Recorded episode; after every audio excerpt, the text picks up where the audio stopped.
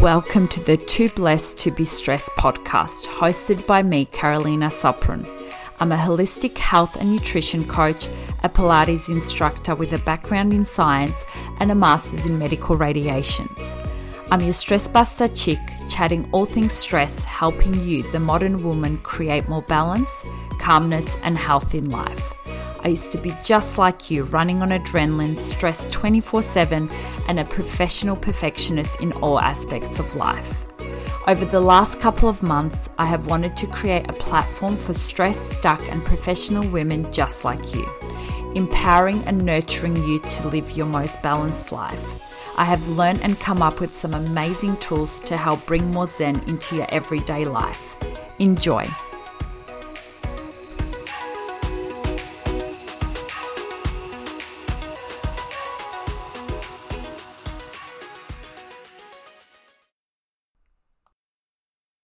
Hello, darlings, and welcome to episode 8 of the Too Blessed to Be Stressed podcast.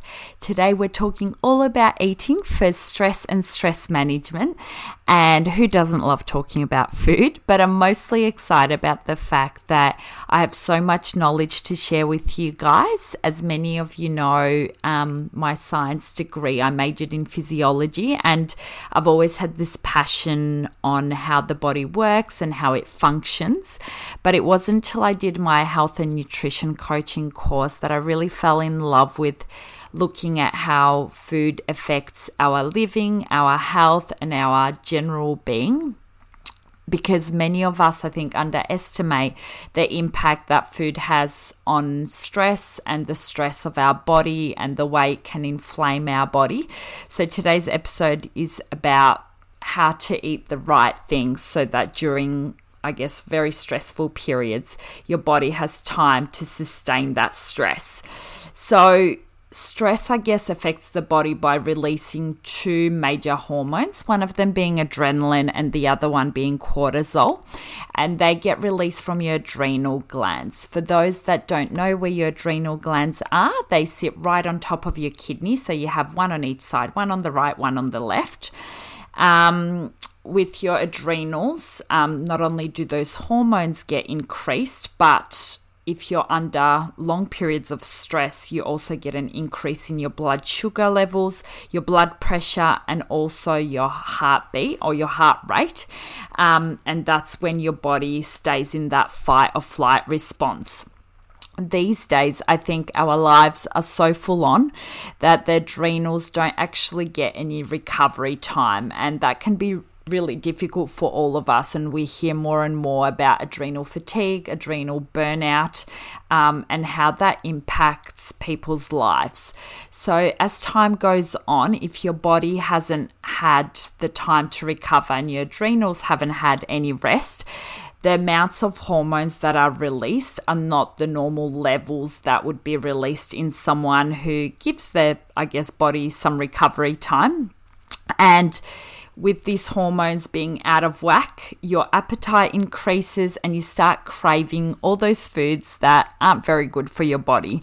Um, however, if you give your adrenals some time to recover and you eat the right stuff, that actually helps the physiological changes that are caused by stress.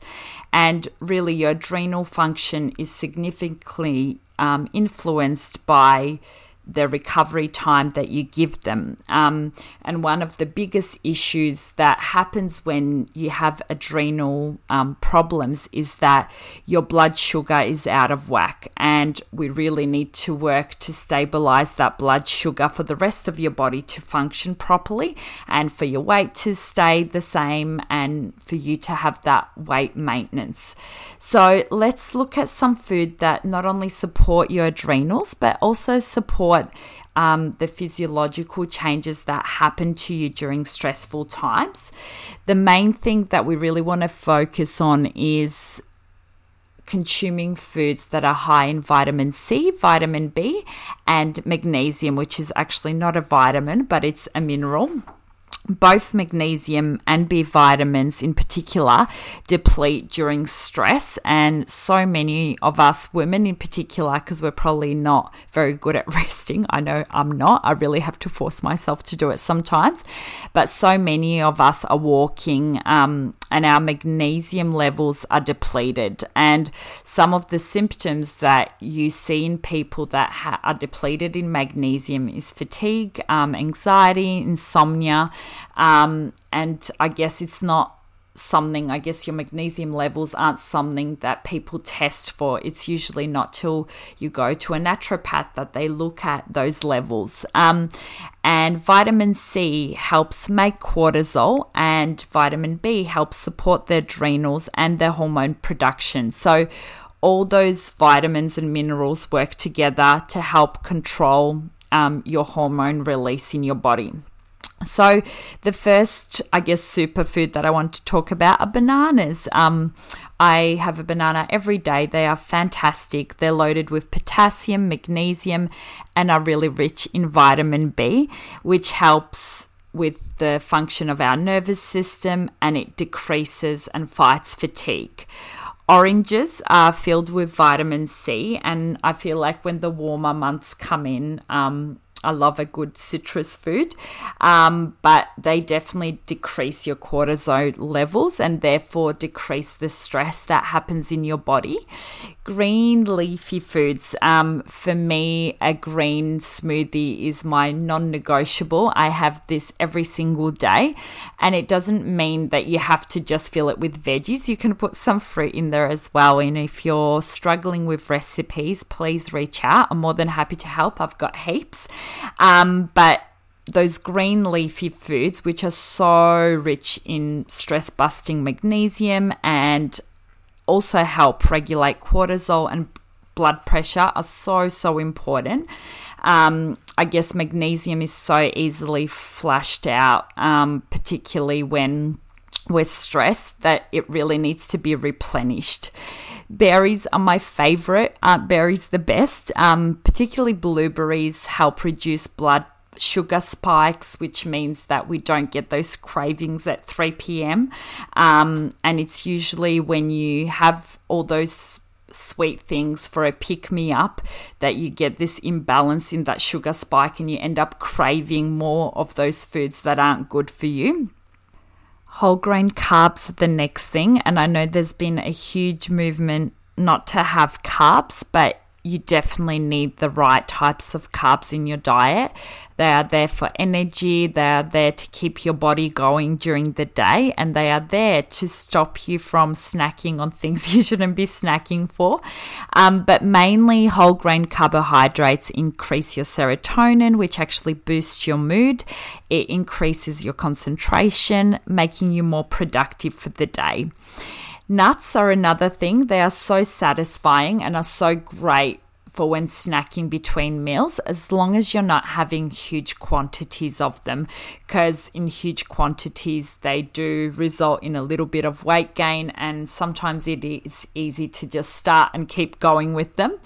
Um, fish and omega based foods are so important. They help reduce inflammation and have actually been proven to decrease your anxiety. So, foods like fish, obviously, salmon, but avocado, if you don't eat fish, um, avocado is that healthy fat that helps support your brain function and actually helps with sugar cravings that you may have during the day. The other tip that I have is eating warm stews, soups, um, and curries. They are so satisfying, particularly in winter when we are I guess, a little bit prone to weight gain and eating a little bit more. They definitely help your gut absorb your nutrients a lot better and they nourish your whole body, but also all those important tissues that are within your body. Herbal teas are like my favorite. Teas are just the best. I drink tea with my best friend all the time. She's a massive tea drinker, but it promotes that relaxing effect on your body and it assists in rewiring your body when it comes to a stress response. And it genuinely just helps make you feel good um, and it does promote that release of dopamine and serotonin, which everyone needs. So let's now get into the foods that we shouldn't have. And I'm already cringing at this. But to be honest, when I wasn't well, um, I cut out all these things. Um, and I think particularly if you are, I guess, battling an autoimmune disorder or if you're really struggling with your health right now, you don't want to be adding any more fuel to the fire. Really focus on just eating as well as you possibly can um, because you don't want to, I guess, put your body into more inflammation that it's already under, um, whether you're unwell or whether you're going through a super stressful period in your life. So, Alcohol is the first one, and I guess it's a bit of a no brainer, but it causes inflammation all around the body and it is actually responsible for so many chronic diseases. Um, and I guess coming into the festive season, this can be really hard to say no to alcohol. But I guess if you try something a little bit different, I recently just started drinking organic wine. Um, it's still alcohol, but it's definitely better and has less of those yucky preservatives that are in normal wine. Um, coffee. I love a good coffee, I'm not going to lie. Um, and there have been a lot of studies to, um, I guess, show the benefits of coffee. And I actually did an experiment when I was um, studying physiology about how caffeine impacts sport performance. Um, and it definitely um, has a positive impact on that. But I guess it's looking more about the quantity of how many coffees you're having a day. Um, I usually now have one. Uh, and I do definitely feel that during stressful times, I have more than one, but it can make you a little bit jittery and a little bit wired. So, really watch that caffeine intake. Um, I'll never forget, this is totally off topic, but when I was doing my science degree, our statistics lecturer used to drink 10. Um, and I remember going, I never want it to be me. But, um, you know, obviously it worked for him. He was a statistics lecturer. Um, and obviously it worked for him in some form, but I guess just looking at how much you're having of it. And the next thing is sugar. And again, sugar just is such a big source of obesity, um, diabetes, a lot of chronic type um, diseases. And whenever you have, I guess, non natural sugar, you get this massive spike of energy, but just as quickly as that spike comes up, you literally crash back down. And again, that spike causes you to have more of the bad stuff and it, is super addictive i mean there's i don't have to really go through the studies but there's been loads of studies to say how addictive sugar is and um, i think many of us i mean some of us are real sugar people, but some of us are more savory people. But really watching how much sugar you're having, and it really should mostly be natural sugar um, that you're having. So that's it for today's episode. If you have any comments or you have any questions, please let me know. Um, like I said, I definitely want these um, episodes to be nice and quick and concise. Um, so, if you have any further questions or if you want to know more about any of the topics, please reach out to me. And remember, life is for living, not for stressing. You are too blessed to be stressed.